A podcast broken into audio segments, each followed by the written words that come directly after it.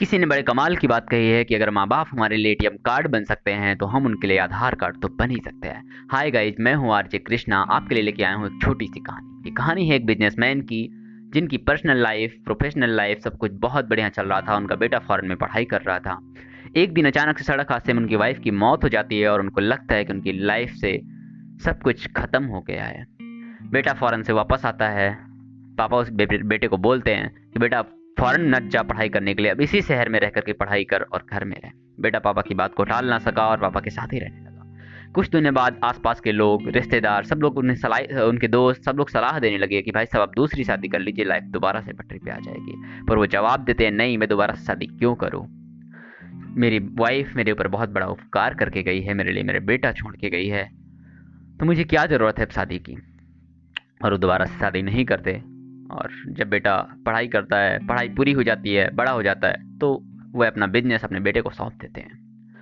अब बेटा बिज़नेस को चलाने लगता है अब वो बिजनेसमैन कभी कभी जाते हैं और फिर अपने दोस्त दोस्तों से गपशप करने अदरवाइज़ बस उनकी लाइफ फिर से दोबारा से अच्छी चलने लगती है उन्हें लगता है कि सब कुछ फिर से अच्छा चलने लगा है। एक दिन अपने बेटे से बोलते हैं बे, बेटा मैं चाहता हूँ तुम शादी कर लो। बेटा पापा की बात को टाल ना सका और ऊपर वाले का आशीर्वाद था, शादी हो गई, बहू आ गई, सब कुछ अच्छा चलने लगा। उन्हें लगा कि अब दोबारा से लाइफ पटरी पे चलने लगी है। वो भी बहुत खुश थे, सब कुछ था। एक दिन वो अपने ऑफ़िस गए हुए थे और ऑफ़िस से वापस आए। उन्होंने अपनी बहू से कहा कि, बेटा, आज खाने में दही लगा देना। उनकी बहू ने कहा, पिताजी, दही तो ख़त्म हो गया है। और बेटा भी था, ये बातें सुन रहा था। थोड़ी देर बाद वो खाना खा कुछ नहीं बोले, खाना खाकर चले गए। बेटा खाना खाने बैठा और उसकी वाइफ जो है, कटोरी में दही लेकर के आ गई। बेटे ने देख, दही को देखा और उसे वही बात रिमाइंड हो गई कि अभी तो थोड़ी देर पहले उसने कहा था कि पिताजी, दही तो खत्म हो गया है। अब उसने भी खाना खा लिया। सोचा लड़ाई करने का क्या फ़ायदा? उसने भी खाना खा लिया और खाना खा के चुपचाप ऑफ़िस चला गया।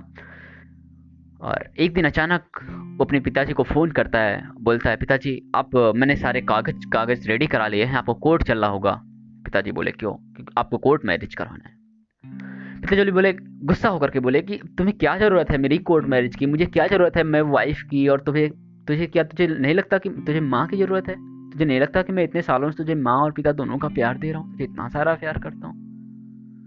तो तू क्यों मेरी शादी करवाना चाहता है? पिता बेटे का जवाब जो था जरा ध्यान से सुनिएगा। बेटे ने कहा, पिताजी, मैं ना आपके लिए वाइफ लेने जा रहा हूँ, ना मैं अपने लिए माँ लेने जा रहा हूँ। मैं तो आपके दही का इंतज़ाम करने जा रहा हूँ, जो उस दिन आपके लिए ख़त्म हो गया था और मेरे लिए मिल गया था। मैं आपके लिए उस दही का इंतज़ाम करने जा रहा हूँ। पिताजी की आँखों में आँसू आ गए।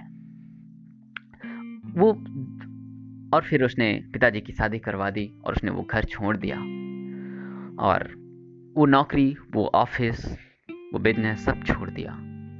और जाकर के दोबारा किसी कंपनी में एम्प्लॉय बन करके नौकरी करने लगा, ताकि उसको, उसकी वाइफ को उस दही का इंतज़ाम कैसे होता है, ये समझ है, उस दही का प्राइस समझ है, उन रिश्तों की अहमियत समझ है, जिन रिश्तों की वजह से वो दही आ रहा था। आजकल सब लोग अपने फैमिली अपने रिश्तों से दूर होना चाहते हैं। आरचे कृष्णा, आपको यही कहता है, अपने रिश्तों, अपनी फैमिली को संभाल के रखिए, सारी खुशियाँ आपके कर दिखाओ कुछ ऐसा, सब करना चाहें आपके जैसा।